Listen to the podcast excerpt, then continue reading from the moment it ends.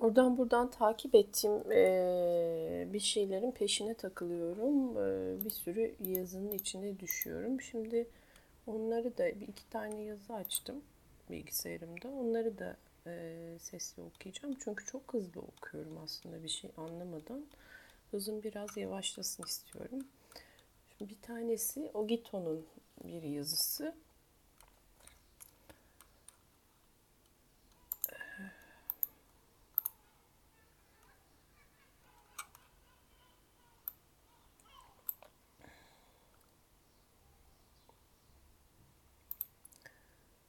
Ogito hmm, şeyin hmm, Semih Gümüş'ün olması lazım. Lotus'un olması lazım. Ama enteresan. Hakkımızda da hiç bir şey yazmamış Notos'la ilgili.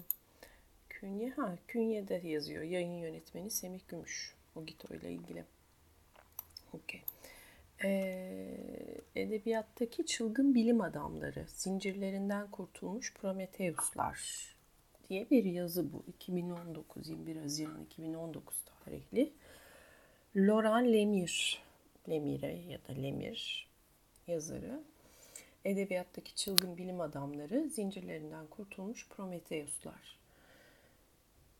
Deli bilginlere laboratuvarlardan çok edebiyatta rastlanır diye başlıyor. Daha çok da sinemada. Gerçekten de sinemada iyice çoğalmışlar. Tekrarlanan bir imge, bilim evrenine dair gerçek bir klişe olarak sinemaya yerleşmiştir. Sonuçta bu durum olup bitenin ters yüz edilmesidir. Ne de olsa 7. sanatın öncüleri bilim insanlarıydı. Kronofotoğrafın kurucusu fizyolojist Etienne Jules Marey, gerçek üstücülerin dostu Jean Penleve ve denizlerdeki yaşamın kaşifi Jean Vigo ya da Siam ikizlerinin ayrılmasını bir bacağın kesilmesine hiç şüphesiz bir ayrıntı merakıyla filme çekmiş olan sinemacı cerrah Öjen Doyen buna örnektir. Hmm. Başlangıçta profesyonellere yönelik olan filmleri sonunda David Lynch'in Elephant Man'i, Joseph Merrick gibi panayır barakalarında gösterilir hale gelmiştir. Tıp tekniğini değil, dehşeti görmek için filme geliniyordu. Küçük kulübeyi terk eden Doktor Doyen büyük tiyatrolara yerleşmişti. Ameliyat salonu, gerçek ameliyat salonu, rahatsızlığın fantazma doğurduğu tuhaf bir yer oluyordu. Beyazlar içindeki adamlar aniden kapkara düşüncelerini ortaya seriyorlardı. Enteresan. Bacağın kesilmesini çekti dedi Öjen Doyen için sinemacı cerrah başlangıçta profesyonellere yönelik olan filmleri sonunda David Lynch'in Elephant Man'i, Joseph Merrick gibi panayır barakalarında gösterir hale gelmiştir. Bilim korkuya yol açabiliyordu. Özellikle bilgi sahibi olmayan bir kitle bilimin laboratuvarlarına davet edildiğinde. Bilim için gerçeklik, sinema için kurgu, alanlar çakıştığında bu iki büyük esin kaynağı iç içe girer. Bilim kurgu, olağanüstülük ve dehşet kafilesiyle birlikte böyle doğdu. Andrew Tudor korku filmleri üzerine yaptığı incelemede 1931-1984 arasında yaklaşık bin başlık saymıştır ve deli bilginler bunlar da basit figüranlar değildir. 31-84 50 yıllık külliyatta bin başlık saymış diyor. Çoğunlukla afişin tepesinde onlar yer alır ve seyirciler onların kötülüklerinin peşinden koşturur. David J. Scull popüler kültürün ele geçirdiği bu yoldan sapmış bilimde bunca büyüleyen şeyin ne olduğunu anlamaya çalıştı. Çıkardığı sonuç B serisinden filmler gibi birkaç başyapıtında özellikle anlaşılmadığı için giderek daha fazla mutlak erk sahibi olarak beliren bir bilim karşısındaki kaygıyı ifade ettiğidir. Buyur. Çıkardığı sonuç B serisinden filmler gibi birkaç başyapıtında özellikle anlaşılmadığı için özellikle anlaşılmadığı için giderek daha fazla mutlak erk sahibi olarak beliren bir bilim karşısındaki kaygıyı ifade ettiğidir. Kaygıyı ifade eden kim orada koptum da mutlak erk sahibi olarak beliren bir bilim. Tamam onu anlaşılmadığı için diyor. Bunlar kıymeti biniyor. Öyle anlıyorum. Astrofizikçi Stephen Hawking de bu olguya işaret etmişti. Kısa süre öncesine dek bilim insanlarının çoğu evrenin ne olduğunu tarif eden teorilerin gelişimiyle öylesine meşguldüler ki neden sorusunu kendilerine sormuyorlardı.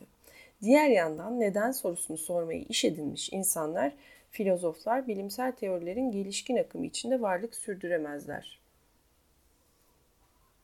Bunun sonucunda kültürel bir çukur açılmıştır. Her iki tarafta da anlayışsızlık, kuşku ve saçmalamaya elverişli bir alan ortaya çıkmıştır. Deli bilginin modern bilgi ile geleneksel batıl inançlar arasında köprü oluşturmak için ortaya çıktığı neredeyse aşikardır ve en fazla ete kemiğe büründüğü yer beyaz perdedir. Sinemada deli bilginlerin ortak bir noktası vardır.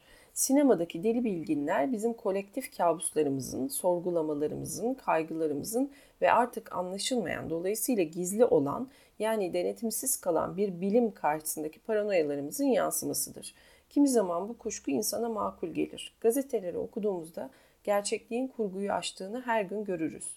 Bütün bu öğe, öğeler sonunda bilim imgesini bol bol beslemiştir. Yedinci sanatta deli bilgin bilimi mevcut haliyle değil, araştırmaya ahlaki sınırlar koyduğumuzda olabileceğini düşündüğümüz haliyle gösterir. Sinemada deli bilginlerin ortak bir noktası vardır. Öncelikle bunların neredeyse hepsi erkektir. Sonra kötüdürler. Çılgınlıkları kendilerine zarar verdiğinde bile topluma zararlı olurlar. Kendilerini yok ederek başkalarını yok ederler. Deneyler yaparak ahlakın aşılmaz Rubikon nehrini aşarlar. Bu hayali kişiler öncülsüz değillerdir. Onları yaratmış olan yazarlar esinlerini gayet gerçek olgulardan almışlardır. Sonsuza dek ayda yaşayan sevimli bilgin Kozinus'tan Hergen'in ayakları yere basmayan Profesör Turnesol'üne dek her ikisi de Batiskaf'ın mucidi Profesör Picard gibi yaşamış bilim insanlarından esinlenmiştir. Kaygı uyandırıcı çatlakların büyük tören alayıdır karşımızdaki. gerçek karakterlerden diyor. Yaşamış bilim insanlarından esinlenilmiş. Sonsuza dek ayda yaşayan sevimli bilgin Kozinus'tan Herce'nin ayakları yere basmayan Profesör Turnuson'una dek. Profesör Picard. Edebiyatta, sinemada ya da çizgi romanda kurgunun bütün deli bilginleri gerçekliğin dışında hareket ederler. 1818 yılında Mary Shelley'nin Frankenstein'ının yayımlanması roman ve sinema imgelemini dolduran bütün bir deli bilginler, esasen doktorlar kuşağının yolunu açar. Bu doktorların listesi anlamlıdır. Frankenstein, Frankenstein, Caligari, Jekyll, Fu Manchu, Cyclops, Folamur hepsi. Hepsinin de sorunu aynıdır. Bilgi onları kafadan çatlak kılmıştır. Kimi zaman tersi meydana gelir. Aklıma şey geldi ya. Fringe'in Walter, Walter geldi. Fringe. Tam işte bu deli bilgin. Delilik onları bilgin kılar. Delilik onları anormalleştirir ve yeni bir bilginin kapılarını onlara açar. Bu diğer boyutta aklın ötesinde başkalarının Tanrı'dan vahiy alması gibi onlar da nihai bilgiden etkilenmiş gözükürler. Jean-François Chassé bilim ile kültür arasındaki ilişkiler üzerine incelemesinde bu bağların nasıl kurulduğunu gösterir. Gottlieb delirdiği anda Newton'un dehasını gösterir. Deha şimşeğini imkan tanıyan bir cismin kafasına düşüşü onu anormalleştirir, afallatır ya da kesin olarak budalala, budalalaştırır. Gerçekliğin dışına fırlatır, çoğu faninin yaşadığı dünyadan uzaklaşır. Burada önemli ifade gerçekliğin dışıdır. Edebiyatta, sinemada ya da çizgi romanda kurgunun bütün deli bilginleri gerçekliğin dışında hareket ederler. Başka yerdedirler. Sorumluluk ve ahlak kavramlarının geçerli olmadığı bir boyuttadırlar ve ancak gerçek dünyayla şu ünlü gündelik dünyayı şu ünlü gündelik hayatta yeniden ilişkiye girdiklerinde felaket baş gösterir. Böylece verdikleri zararın bilincine varmış gözükürler fakat yine de bunun bedelini ödemeye hazır değillerdir. Deli bilginin saçları genellikle Einstein'inkiler gibi kabarıktır ya da Max Planck gibi keldir.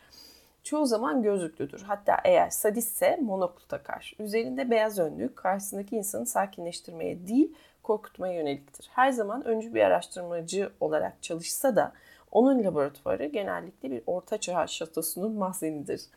Mahzenindedir simyacı imgesinden kurtulamadığı gibi bundan da kurtulamaz. Özellikle deney yaparken ateşli ateşli baktığını da ekleyelim. Daha önce söz edilen birçok karakteristiği tek başına bir araya getiren Fritz Lang'in Metropolis'indeki Rotwang figürüne gönderme yapabiliriz. Ah seyretmedim. Hala seyredilecekler listemde bu Fritz Lang'in Metropolis'i. Sıra bir türlü gelmiyor. Çok şey var, çok şey. Devam. Türün bütün arketipleri Frankenstein'da kaynaşmıştır. Bütün akıtılan kanlar, bütün dehşetler için Viktor Frankenstein'la başlayalım.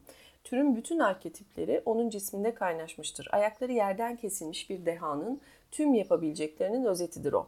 Kendini tanrı olarak görmek, hayatı yaratmak istemek ve bir canavar doğurmak. Bunu derken genç romantik Mary Shelley'nin kendi kahramanını yaratmak için gayet gerçek olgulardan esinlendiği, esinlendiği unutulmamalı, esinlendiğini unutmamalı.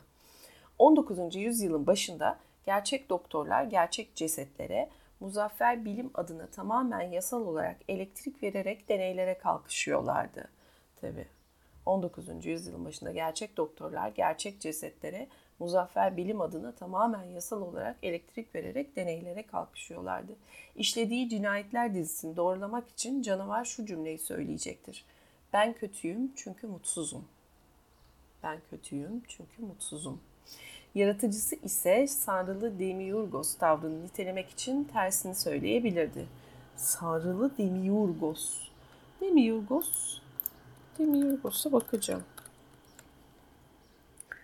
Demiurgos kavramı, demi, demi urge, demi urge, demiurgos.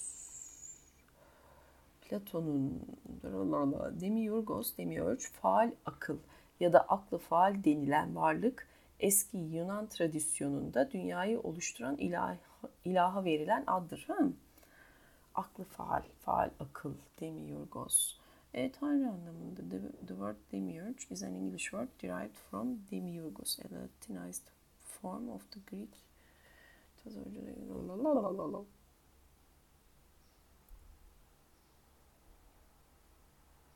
Kesmedi beni şey ya.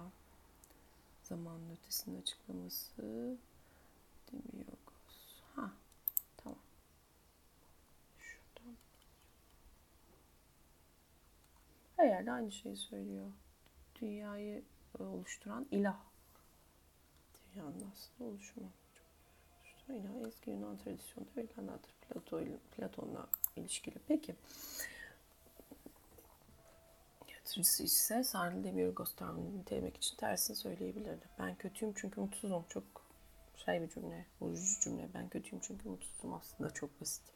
Boris Karloff özellikle bu deli bilginleri yorumlamıştır. Bu seçkin Britanyalı gerçek adıyla William Henry Pratt nefret ettiği korku filmlerinde kariyer yaptı. Nefret ettiği korku filmlerinde bu şey gibi. Latife Tekin'in e, ben şairim roman yazmayı, öykü yazmayı sevmiyorum. Öyküden nefret ediyorum demesi gibi. Nefret ettiği korku filmlerinde kariyer yaptı. Ya enteresan bazı insanlar işte e, şeyde değerli oluyor. Sevmedikleri alanlarda bir şekilde bir değer kazanıyorlar. Umutsuzluk Boris Kar Karloff'tan bahsediyoruz. Tamam okey. Umutsuzluktan ölecekti. Ne var ki kafadan çatlakların, beyinleri monte edenlerin... Ah bilgisayarım crash etti. Bilgisayardan okuyordum. O yüzden şimdilik buraya ara devam edeceğim.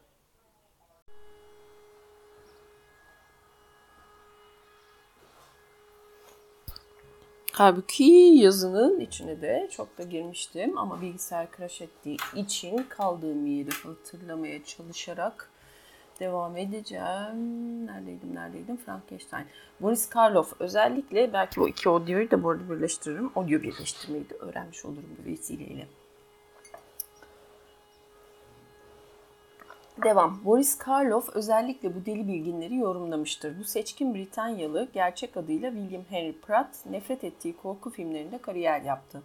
Umutsuzluktan ölecekti. Ne var ki kafadan çatlakların, beyinleri monte edenlerin, bomba ya da ölüş, öldürücü ışın icat edenlerin rollerinden büyük bir koleksiyon oluşturarak listesini hazırladı. Mary Shelley'nin kahramanı ile Welsinki arasında bir paralellik vardır. Oldukça yakın bir türde 1896'da H.G. Wells'in yarattığı Doktor Moro'da, Moro'da melezleştirme teorilerini insanlar ve hayvanlar üzerinde deneyleyen tabiat ana olarak görür kendini. Bütün bunlar oldukça mitolojiktir. Sonuçta Centaur Yunan tanrılarının yarattığı bir şeydi. Üç büyük aktör Charles Laughton, Burt Lancaster ve Marlon Brando kaçık doktor rolüne soyunmuştur. Mary Shelley'nin kahramanı ile Helsinki arasında bir paralellik vardır.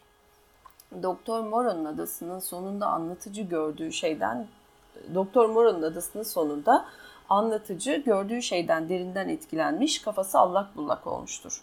Karşılaştığım erkek ve kadınların başka bir tür olmadığına, insana benzeyen, kısmen bir insan ruhunun dış görünümüne sahip ama yakında başlangıçtaki hayvanlığa geri dönecek, atalarından kalma hayvaniliğin emarelerini sırayla gösterecek canavarların, hayvanların soyundan gelmediklerine kendimi ikna edemiyorum.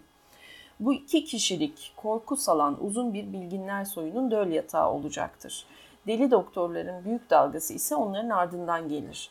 Doktor Caligari, Doktor Mabuse, Doktor Fu Manchu, Doktor Foleymer cinayetten ya da insan soyunun kökten yok edilmesinden başka bir şey düşlemeyen bir yıl yozlaşmış kişidir. İsimleri parantez, isimleri eğer Totom'dan uydurup okuyorsam sorry.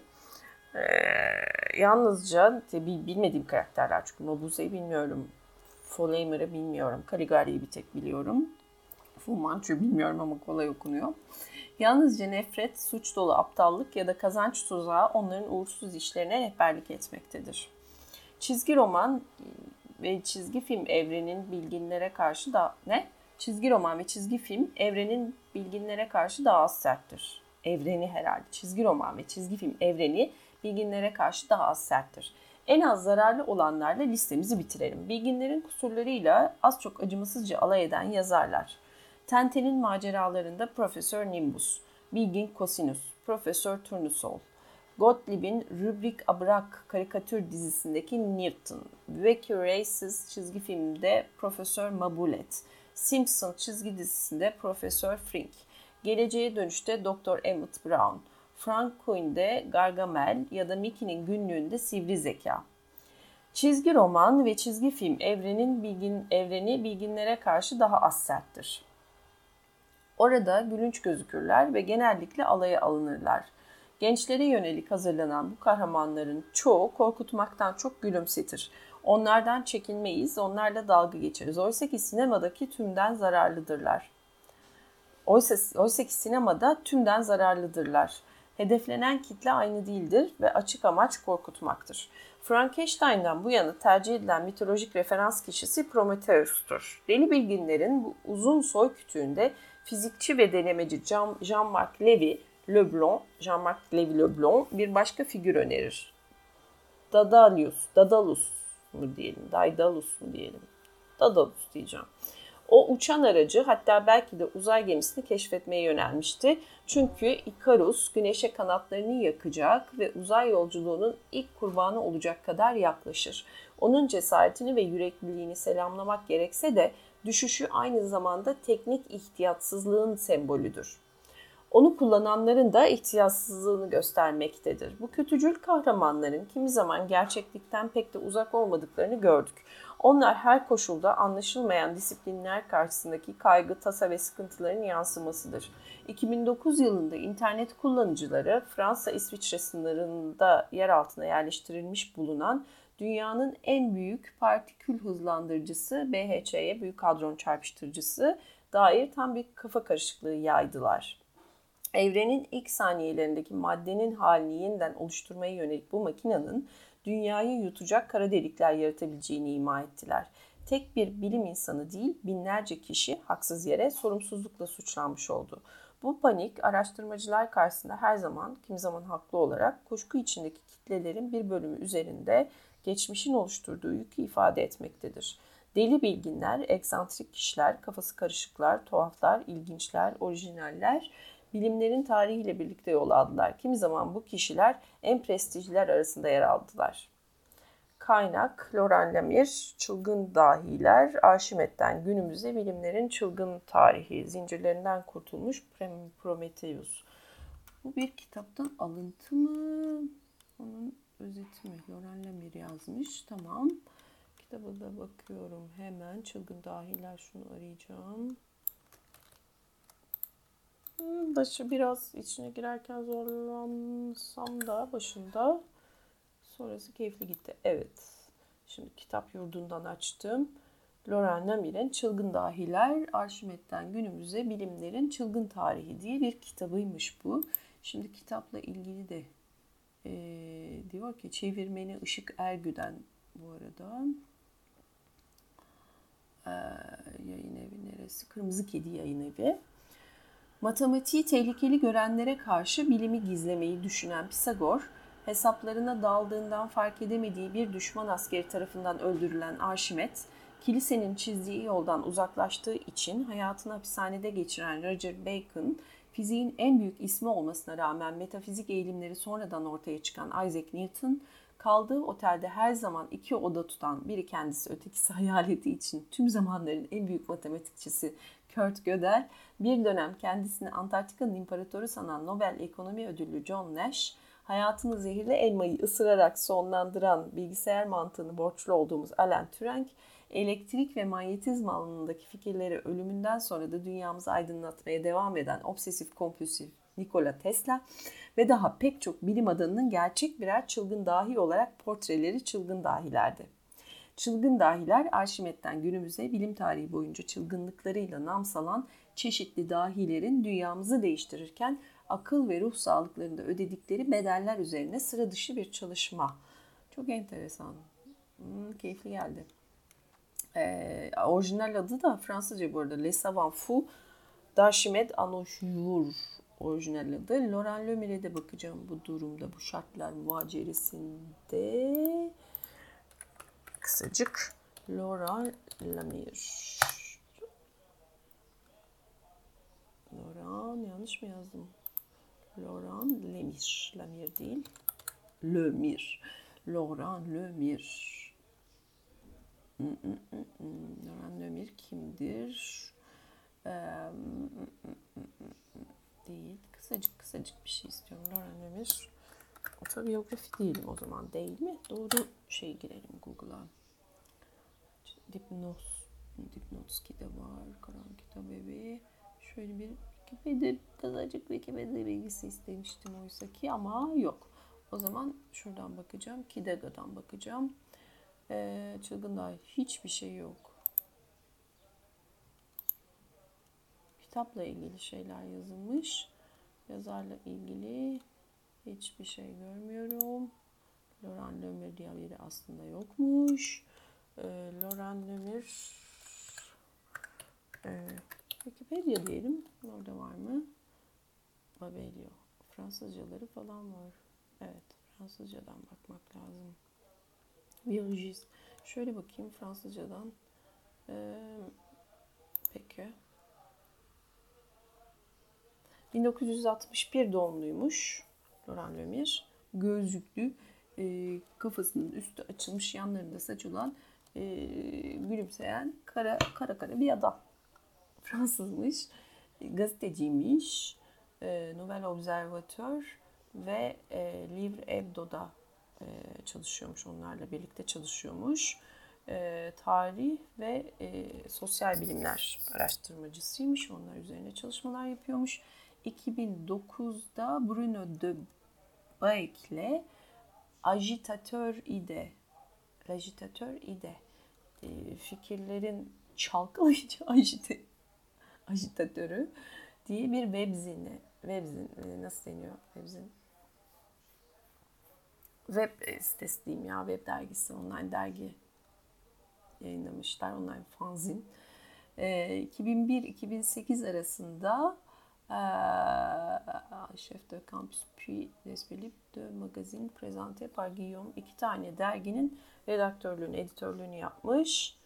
Ee, bir sürü birçok denemesi e, ve biyografik çalışmaları var diyor.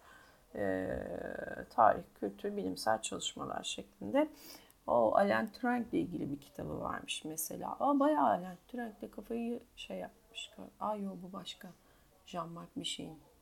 Şimdi bakıyorum kitaplarına da. Öyle bir kitaplarını yazmaya sağ olsun şey yapmamış. Ee, yok kitaplarını belirtmemiş. Zahmet etmemiş. Ha bibliografi var plus dediğinde daha çok görelim bakalım dediğinde ne görüyoruz? Evet tamam şimdi e, Alan Turing kitabı var. O canavarlar ve canavarlıklar diye enteresan bir kapağı olan bir kitabı var. Evet, Alan Turing'e mektuplar kitabı var. O da onunmuş. Marie Curie kitabı var. İşte o çılgın dahiler bize çevrilen var. A la recherche de l'homme, insanın izinde, insan arayışında diyebiliriz. Ee, pa, Paris, Paris'e nereden çıkılır? Al, Alman askeri rehberi gibi bir şey var. Albert Einstein dönemi var. Ee, George Albertini ile ilgili iki tane çalışması var. Ee, böyle baştaki neymiş? Ont raison trop tôt. Ee, çok erken haklı çıkarılan bilim adamları diye haklı görülen bilim adamları diye de bir kitap var. Bilim adamları üzerine çalışmış ve Alain Turing üzerine aslında. Hmm. Bilim insanları üstüne tabii ki. Soruya Marie Curie de var yani bilim insanları. Okey. Ha, keyifli geldi bu kitap bana. Bu yazıdan da pek memnun kaldım. Ee, kapatıyorum bunu. Bu bir alıntı o zaman diye algılıyoruz. Evet. Bunu kapatıyoruz. Ee, bir kısacık inşallah kısadır. Buna da kısa diye başladım ama öbür yazı da fena bir yazı değil. Ee, neymişti yazı? Manifold Press sitesinde Gökhan Akçura'nın yazısı. Ee, yavrunun Gecesi. Gökhan Akçura. Çok tanıdık Gökhan Akçura.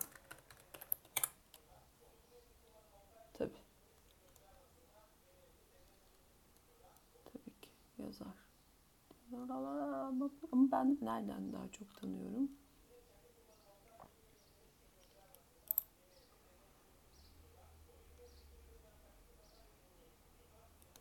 İstanbul'la ilgili kitapları var. Çok demek ki şey denk gelmişim. Çok tanıdık ama çok böyle bir net e, zihnimde bir canlanmadı. Okey. Yavrunun Gecesi. Eğlence tarihimizi ele alan bir kitap hazırlarken karşıma Yavrunun Gecesi başlıklı önce ne olduğunu anlayamadığım ilanlar çıktı. En eskisi 1931 yılına aitti. Şehzadebaşı Millet Tiyatrosu. Pazartesi günü akşamı Zengin Müsamere, Yavrunun Gecesi. Türkiye Kukleti Sanatkar Naşit Bey ve temsil heyeti tarafından Yaban Gülleri. Taklitli komedi 3 perde. Eski Ceza Mahkemesi, Vaudeville 2 perde. Muhteşem İnce Saz Heyeti. Moulin Rouge ve Londra'daki Londra Bar saz heyetleriyle Burhan Bey saz heyeti yavrunun gecesine müftehiren iştirak edeceklerdir. Kuklet, Türkiye Kukleti Sanatkar Naşit Bey. Çok keyifli ilan, ilan zaten vuruyor. Yavrunun gecesi ne demekti? Acaba çocuklar için hazırlanan bir gece miydi bu? İyi ama ince saz diye arıyordu bu programda. Ardından hemen her yıl hem de bir yıl içinde birkaç kez olmak üzere bu etkinliğin düzenlenmekte olduğunu fark ettim. 9 Eylül 1932 pazar akşamı yapılan Yavrunun Gecesi bir ipucu da veriyordu. Taksim bahçesinin maruf saz heyetiyle meşhur Yozgatlı hafız Süleyman Bey'in en güzide şarkılarını Müşerref Hanım ile Kemani Faik Bey'i diğer saz heyetlerini ve nihayet Yavru'nun halk şarkılarını dinleyeceksiniz. Hmm. Yavru'nun halk şarkılarını dinleyeceğimize göre anlaşılıyor ki Yavru bir halk sanatçısıydı. Yavru her kimse Naşit gibi tuluat artistleriyle ve özellikle ses sanatkarlarıyla arası pek iyi olan bir kişiydi belli ki. Artık tahmin edilebileceği gibi bu geceler yavrunun yararına düzenlenen özel konserlerde ve geliri kendisine veriliyordu. Çoğunda yavru Mehmet'in de halk şarkılarını dinleyeceğimiz özellikle belirtiliyordu. Üstelik bu yavrunun geceleri İstanbul'un en güzide mekanlarında düzenleniyordu. Kırmızı Değirmen, eski Moulin Rouge sonra Çağlayan, Panorama Bahçesi, Türk Lokanta ve Birahanesi, eski Londra Bar, Küçük Çiftlik, Turan Tiyatrosu, Bellevue Bahçesi, Taksim Belediye Bahçesi, Kadıköy İnci Gazinosu, Beşiktaş Bahçesi. Ah nostalji. 1931-1946 arasında yapılan yavrunun gecesine ait ilanları tarayınca hop kahvem gelsin. Bu gecelere ünlü sanatçıların katıldığını gördüm.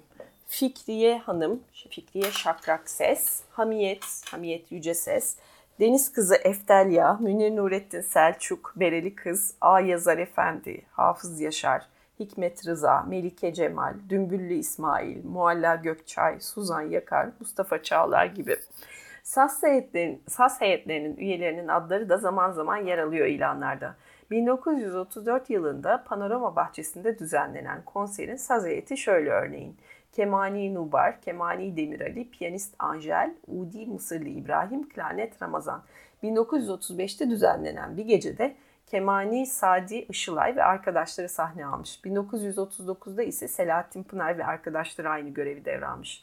Bu sayısı hayli fazla yavrunun gecesinde en çok yer alan 3 sanatçı Naşit, Deniz Kızı Efterya ve Hamiyet Yüce Sesli. Birazdan değineceğim gibi yavru Mehmet'in mekanı direkler arasındaydı. Ve Naşit ile komşuluk bağları var diyelim. Ama Efterya'nın ve Hamiyet Yüce Ses'in sayısı onu aşkın bu denli çok gecenin yıldızları olmaları nedir neydi acaba? Buna bir cevap bulamadım hala. Yavrunun çayhanesi. Araştırmalar sonucu yavru Mehmet'in kim olduğunu anladık zaman içinde.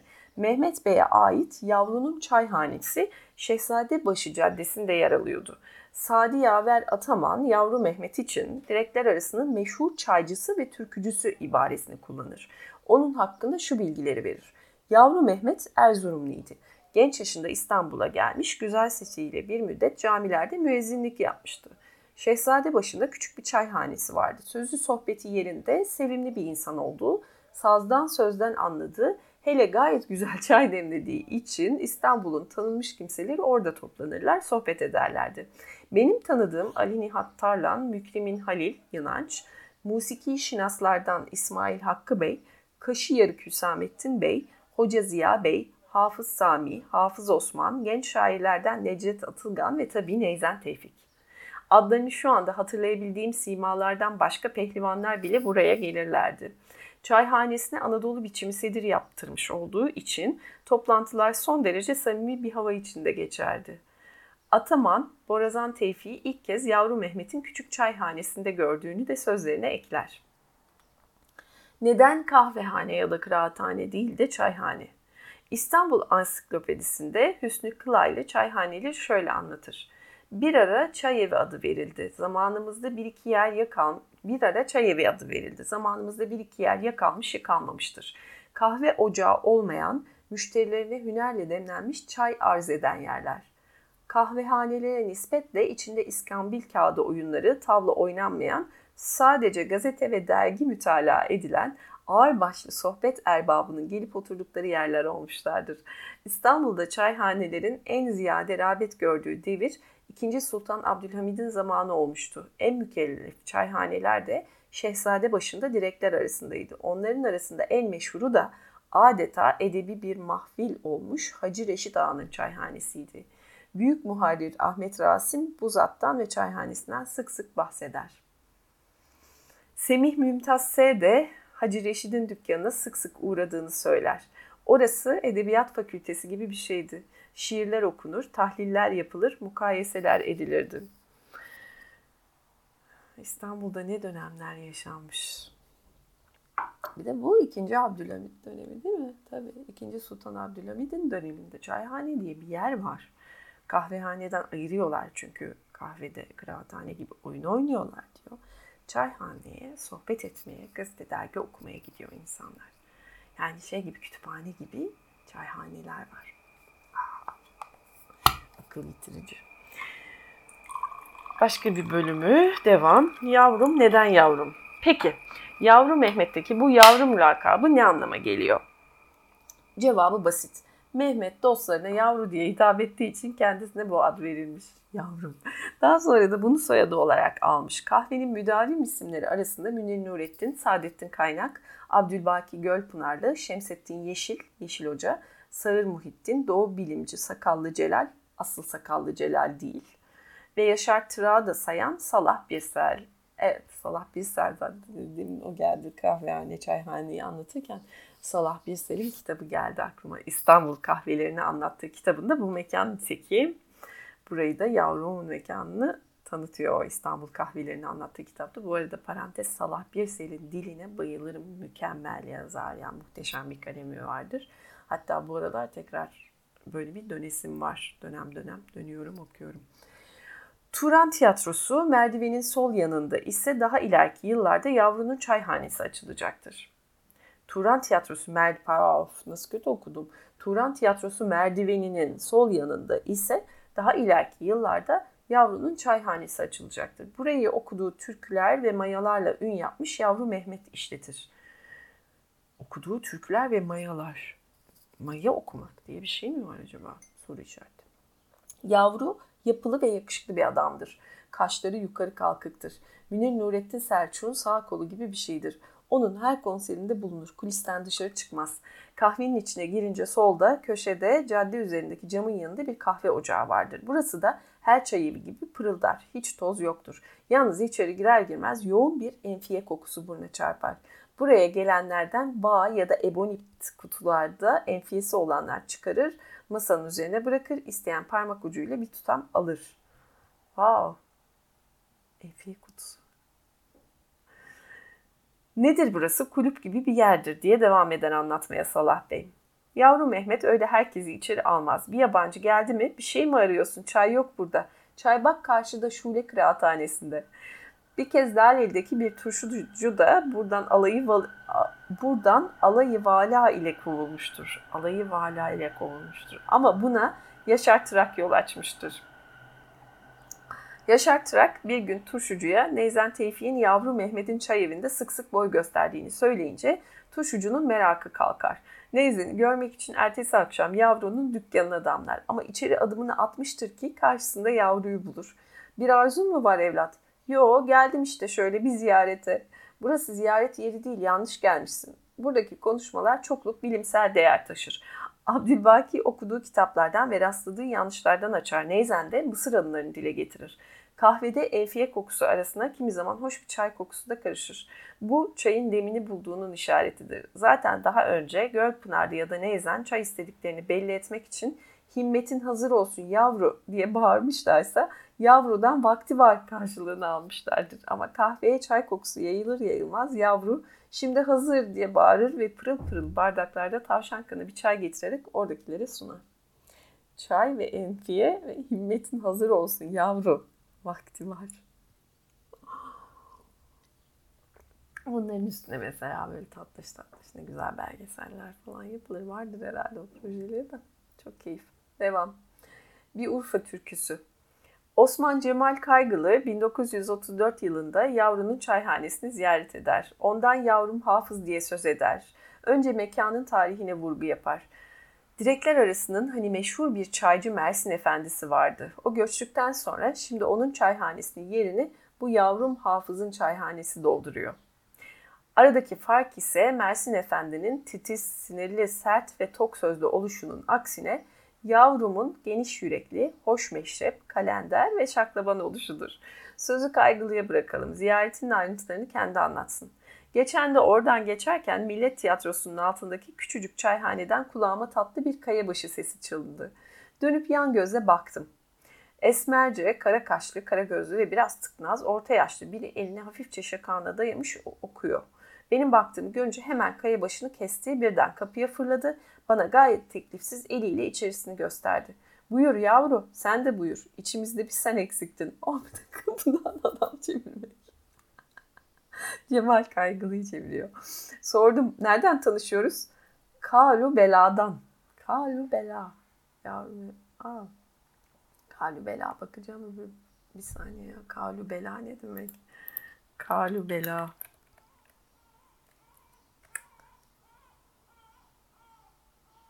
Evet dediler anlamına gelen kelime. Kur'an-ı Kerim'in Araf suresini bildirdiğine göre Allah'ın kullarını yarattıktan sonra onları sorduğu ben sizin Rabbiniz değil miyim? Evet. Sen bizim Rabbimizsin kardeşim beladan. Evet dedikleri zamandan beri ruhlarımız evet dedikleri. Nereden tanışıyoruz? Kalu beladan. Vay. Ta diyor dünyanın başından evet dediğimiz zamandan okey. E, okey ama kalü beladan okey tamam. Yavru Mehmet Osman Cemal'e içeride oturanları oturanları da tanıtır.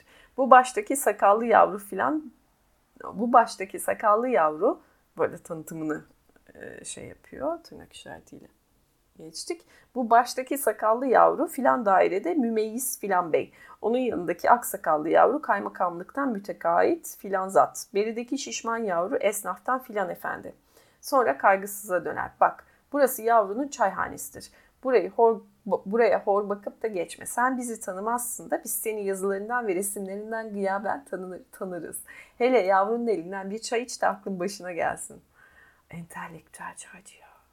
Sonra çay içerlerken elini şakağına koyup yanık bir Urfa türküsü tutturur. Osman Cemal Kaygılı'nın yazısının bir önemi de yavrunun çayhanesini ve içinde kendisini gösteren tek fotoğrafa sahip oluşudur. Buraya fotoğrafı koymuş. Yavrunun şarkısına tempo tutan garsonlar diye. Osman Cemal Kay 1934 bu arada hmm, fotoğrafın tarihi. Osman Cemal Kaygılı sağ olsun birkaç ay sonra tertiplenen bir yavrunun gecesini de izleyip anlatır bize. Taksim'deki bahçelerden birinde dediğine göre büyük ihtimalle panorama bahçesindedir. Panorama bahçesindedir bu konser. Sözü kendisine bırakıyorum. Biraz mizahi bir dille anlatıyor bu konseri. Evet, Cemal Kaygılı yavrunun gecesini anlatıyor. Yavrunun konseri denilen o geceki konserde başta Münir Nurettin ve onun yarı vefakarı Artaki Bey olmak üzere Tamburi Dürye, Bedestanlı şair Nurettin Rüştü, Doktor Şeref, İzmir tüccarlarından Daniş, Bankacı Hikmet ve Şehzade Başılı Amca Beyler gibi bütün musiki meraklıları oradaydılar. Bir sırasını getirip seyirciler arasındaki Doktor Feyzi Ahmet Bey'e sordum. Sen niye geldin doktor? Efendim ben birazdan yavru hafız katırcı ağzı ile bir eğin havası okurken belki bayılanlar olursa tedavi ederim diye geldim. Sonra Şehzade başında eczacı Asaf Bey'e sordum. Ya siz? Ben de doktorun yazacağı reçeteleri yanımdaki portatif eczacı çantasından hemen yapmak için geldim. Konseri tertip eden yavru hafızı sordum. O nerede ya? Meydanda görünmüyor. O dediler garsonlara şarkı geçiyor. Ne şarkısı? Kendisi birazdan sahnede kendi bestelediği bir havayı okuyacak ve bu havanın nakaratını hep birden el çırparak garsonlar yapacaklar. Şimdi kendilerine onu talim ettiriyor. Ne yazık ki erken kalktığım için yavru hafızın bu yeni tertip havasını dinleyemedim. Lakin Nobar'ın kemanı, Mısırlı İbrahim cümbüşü, Ramazan'ın klarneti, Angel'in piyanosu ve Demirel'in ikinci kemanı ile Hafız Yaşar'ın, A yazarın, Hamiyet Hanım'ın sesleri hala kulaklarımda çınlıyor. Denilebilir ki bu takım son zamanların birbirlerine en iyi kaynaşmış ve eskiyi yeniyi en ustaca çalıp okuyan saz takımlarından biridir.'' yukarıda koyduğu fotoğrafta işte yavrunun şarkısına tempo tutan garsonlar fotoğrafı. Osman Cemal gibi Sabih Alaçam da 1937 tarihli bir yazısında ondan Hafız Mehmet diye söz eder. Alaçam Hamiyet Yüce Ses ile röportaj yaparken yavru Mehmet de yanlarındadır. Yavru Mehmet Alaçam'a yaşa yavru yaşa der. Alaçam anlatır yazısında bu iltifat bana idi.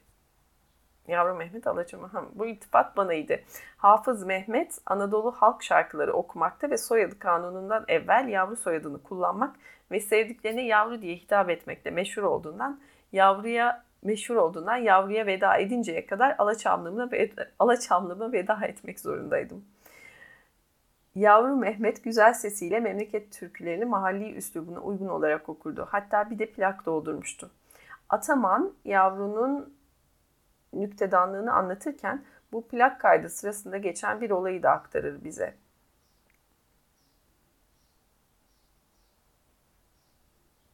Ataman kim? Alaçam, Osman Cemal gibi Sabih Alaçam. Alaçamlığından vazgeçmek Ataman olmasından bahsediyor. Anlamadım orayı. Peki. Ataman yavrunun nüktedarlığını anlatırken bu plak kaydı sırasında geçen bir olayı da aktarır bize. Bir türküsünü plağı okuduğu sırada ses rejisörlüğünü yapan merhum hanende İbrahim Efendi bir yandan usul tutturuyormuş. Bir ara yavru demiş. Okuduğum bu türkünün şurasında bir usul hatası olsa gerek. Elim yukarıda kalıyor. Bir türlü usulü tutur, usul tuturamıyorum. Yavru gayet soğukkanlı. Bu demiş Zekai dedenin bestesi değil ya. Sen türkünün orasına gelince elini indiriverirsin olur biter. Neyzen ve Sofokles. Heh, asıl merak ettiğim tarafı. Neyzen ve Sofokles. Mina Urgan ise Neyzen Tevfi'yi ilk kez yavrunun çayhanesinde görür. Yağmurlu bir kış günü her zamanki gibi Emin Efendi kahvesine gidemeyen Urgan, Şehzade başında öğle için sandviçlerini yiyeceği bir kahvehane aramaktadır. Birden gözüne yavrunun çayhanesi adını taşıyan, içine de ancak 3-4 masa sığabilen bir yerle karşılaşır. Gözüne çarpar herhalde. Gençliğimde bile sayısı azalan, artık tümüyle yok olan gerçek bir çayhaneydi bu. Kahve, gazoz filan değil ancak çay içebilirdiniz orada. Çayı da çok güzeldi. Urgan kahvehaneye oturduktan birkaç dakika sonra içeriye bir ihtiyar adam girer. Meteliksiz olduğu hem de kılık kıyafetine metelik vermediği her halinden belli olan bu adamın sırtında eski bir mintan, bunun üstünde de bir çeşit hırka, Başında da acayip bir takke vardır. Elinde kılıfa geçirilmiş sopaya benzer bir şey tutmaktadır. Daha kim olduğunu bilmediğim ama gözümü burada yine Mina Ulgan sesine geçtik. Daha kim olduğunu bilmediğim ama gözümü yüzünden ayıramadığım adam çayhane sahibine bir şey anlatıyordu. Anlattığı basitin basiti bir durumdu. Sabahleyin kömür sobası tütmüş, odaya duman dolmuş, sobayı bir türlü yakamamış. Gel gelelim kısık sesiyle bunu öyle bir biçimde anlatıyordu ki bu sıradan aksilik bir Sofokles tra- tragediyasına dönüşüyor. Onu dinlerken gözyaşlarımı zor tutuyordum.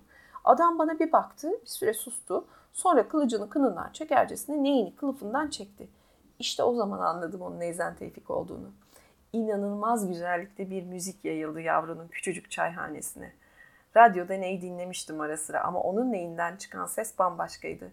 Neyzen neyini kılıfına koyarken benim dilim tutulmuştu. Büyülenmiştim sanki. Sonunda kekeleyerek kimin parçası bu diye sorabildim. Bir ere aşık olup Kanuni Sultan Süleyman'ın ordusunun peşinden Viyana kapılarına kadar giden ve orada ölen bir kadının dedi Neyzen. Hoşuma gideceğini bildiğinden bu trajik öyküyü hemen o sırada uydurmuştu. Viyana kapılarına kadar giden kadının değil, Neyzen'in çoğu parçaları gibi bunun da kendi doğaçlaması olduğunu daha sonraları anladım. Diken diken oldum. Bu arada da yani yazının fotoğrafları da muhteşem. Bir tane Nezen Tevfik'in ne çalarken sobanın yanında odasında çalışma masasının başında herhalde odası burası bir fotoğrafı var. Bir tane de gencecik orada bir tane de Neyzen Tevfik yazarın amcası Sabri Akçura'nın dükkanında tıraş oluyor. Ha Gökhan Akçura'nın amcası Sabri Akçura berbermiş Neyzen Tevfik onun dükkanında tıraş oluyormuş ve onun fotoğrafı var burada. Devam. Yavru Mehmet gecelerinden birini yine Sadi Yaver Ataman'ın kitabından aktaralım. Dostları onun için yeniden bir jübile yapmaya karar vermiş. Zamanın kalburüstü ses ve saz sanatkarlarını geceye davet etmişler. Tabi bu arada en yakın dostu Neyzen Tevfik de başta gelen davetlilerden. Ee, yeniden jübile yapıyor. Peki ilanlarda da adını en başa yazmışlar Neyzen'in. Jübile gecesi gelmiş çatmış. Sanatçılar sırayla sahneye çıkıyorlar, okuyor, çalıyorlar. Ama Neyzen Tevfik sıranın kendisine gelmesine rağmen ortada yok. Dört tarafa adamlar yollanıyor. Olabileceği yerlere bakılıyor ama yok. Yok. Geldiğine dair bir rivayet de var ama bulan da yok. Yavru Mehmet son derece üzgün. Halk sabırsızlanıyor. Çaresiz sahneye çıkıp özür dilenecek. Tam bu sırada derinden gelen bir ney sesi duyuyorlar. Neyzen bu. Ama ses nereden geliyor? Aramadıkları yer kalmıyor. Birisinin aklına sahne arkasına bakmak geliyor. Meğer koca Neyzen kulisteki paravanlardan birinin arkasında sızmış. Bir ara aklı başına gelmiş olacak ki buraya niye geldiğini hatırlamış ve sahneye çıktım zannederek üflemeye başlamış. Oyunu bildikleri için hadi sahneye diyemiyor kimse. Çaresiz bekliyorlar çalmayı bitirsin diye. Ama halk da bekliyor. Hemen yavru Mehmet'e haber veriyorlar. O da koşup geliyor kulise. Bakıyor Neyzen gözlerini yummuş bir taksim tutturmuş. Bundan sonrasını yavru Mehmet şöyle anlatıyor. Yavaşça paravanın arasından elimi uzatıp omzuna dokundum. Aldırdığı yok. Biraz daha sıkıca sarstım. Hafifçe gözlerini açtı. Yavru seni sahnede bekliyorlar dedim. Sahnede mi bekliyorlar? Evet yavru sahnede bekliyorlar. Ya söylesenize yahu. Ummayacak bir davranışta kalktı. Neyi üflemekte devam ederek sahneye çıktı. Büyük bir alkışla karşılandı. O gece o sarhoş haliyle koltuğu altından çıkardığı Şah, Mansur, Nısfiye birini bıraktı birini aldı. Dinleyicileri mest etti. Yavru Mehmet'in ne zamana kadar yaşadığını, çayhanesinin hangi yıla kadar açık kaldığını bilmiyoruz. Rastladığımız son yavrunun gecesi ilanı 1946 yılı Ağustos ayına ait. 1947 yılında Vanu yavrunun çayhanesinin kapandığını belirtiyor. Demek ki öykümüzün son satırları da bu yıllarda noktalanacak. 1946. Ee, bu arada yavru Mehmet'in şeyleri var burada. Kendi sesinden e, türküleri. Bülbül'ün Bağ Gezerim hmm, şey mi? SoundCloud diyor. YouTube mu dedim bir an. SoundCloud. Evet. Onu bir açarım bir tanesini. iki tane koymuş buraya. Bizdeyin o. Bir Bülbül'ün Bağ Bağ Gezerim. Aa bitti. Aa, hala devam edecek zannettim. Cursor sanki daha var gibi gösteriyordu ama aşağısı bir sürü başka şeylere referansmış. Şimdi referansları da okumak istiyorum. Şöyle bir bakmak istiyorum. Ha, gazetelerden genelde. Akşam postası, haberlerden, gazetelerden derlenmiş. Peki o zaman. Ah şah- şahane yazıydı Gökhan Akçur'un. Kalemine sağlık resmen. De dosya olmuş. Nefis bir dosya. Bakalım sesi çıkacak mı şeyin.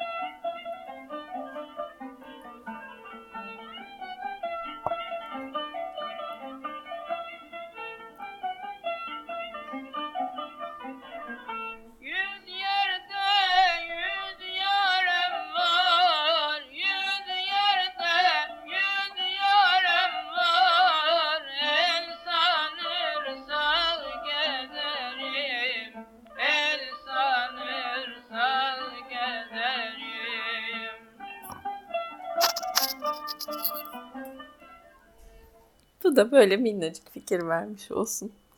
Nokta.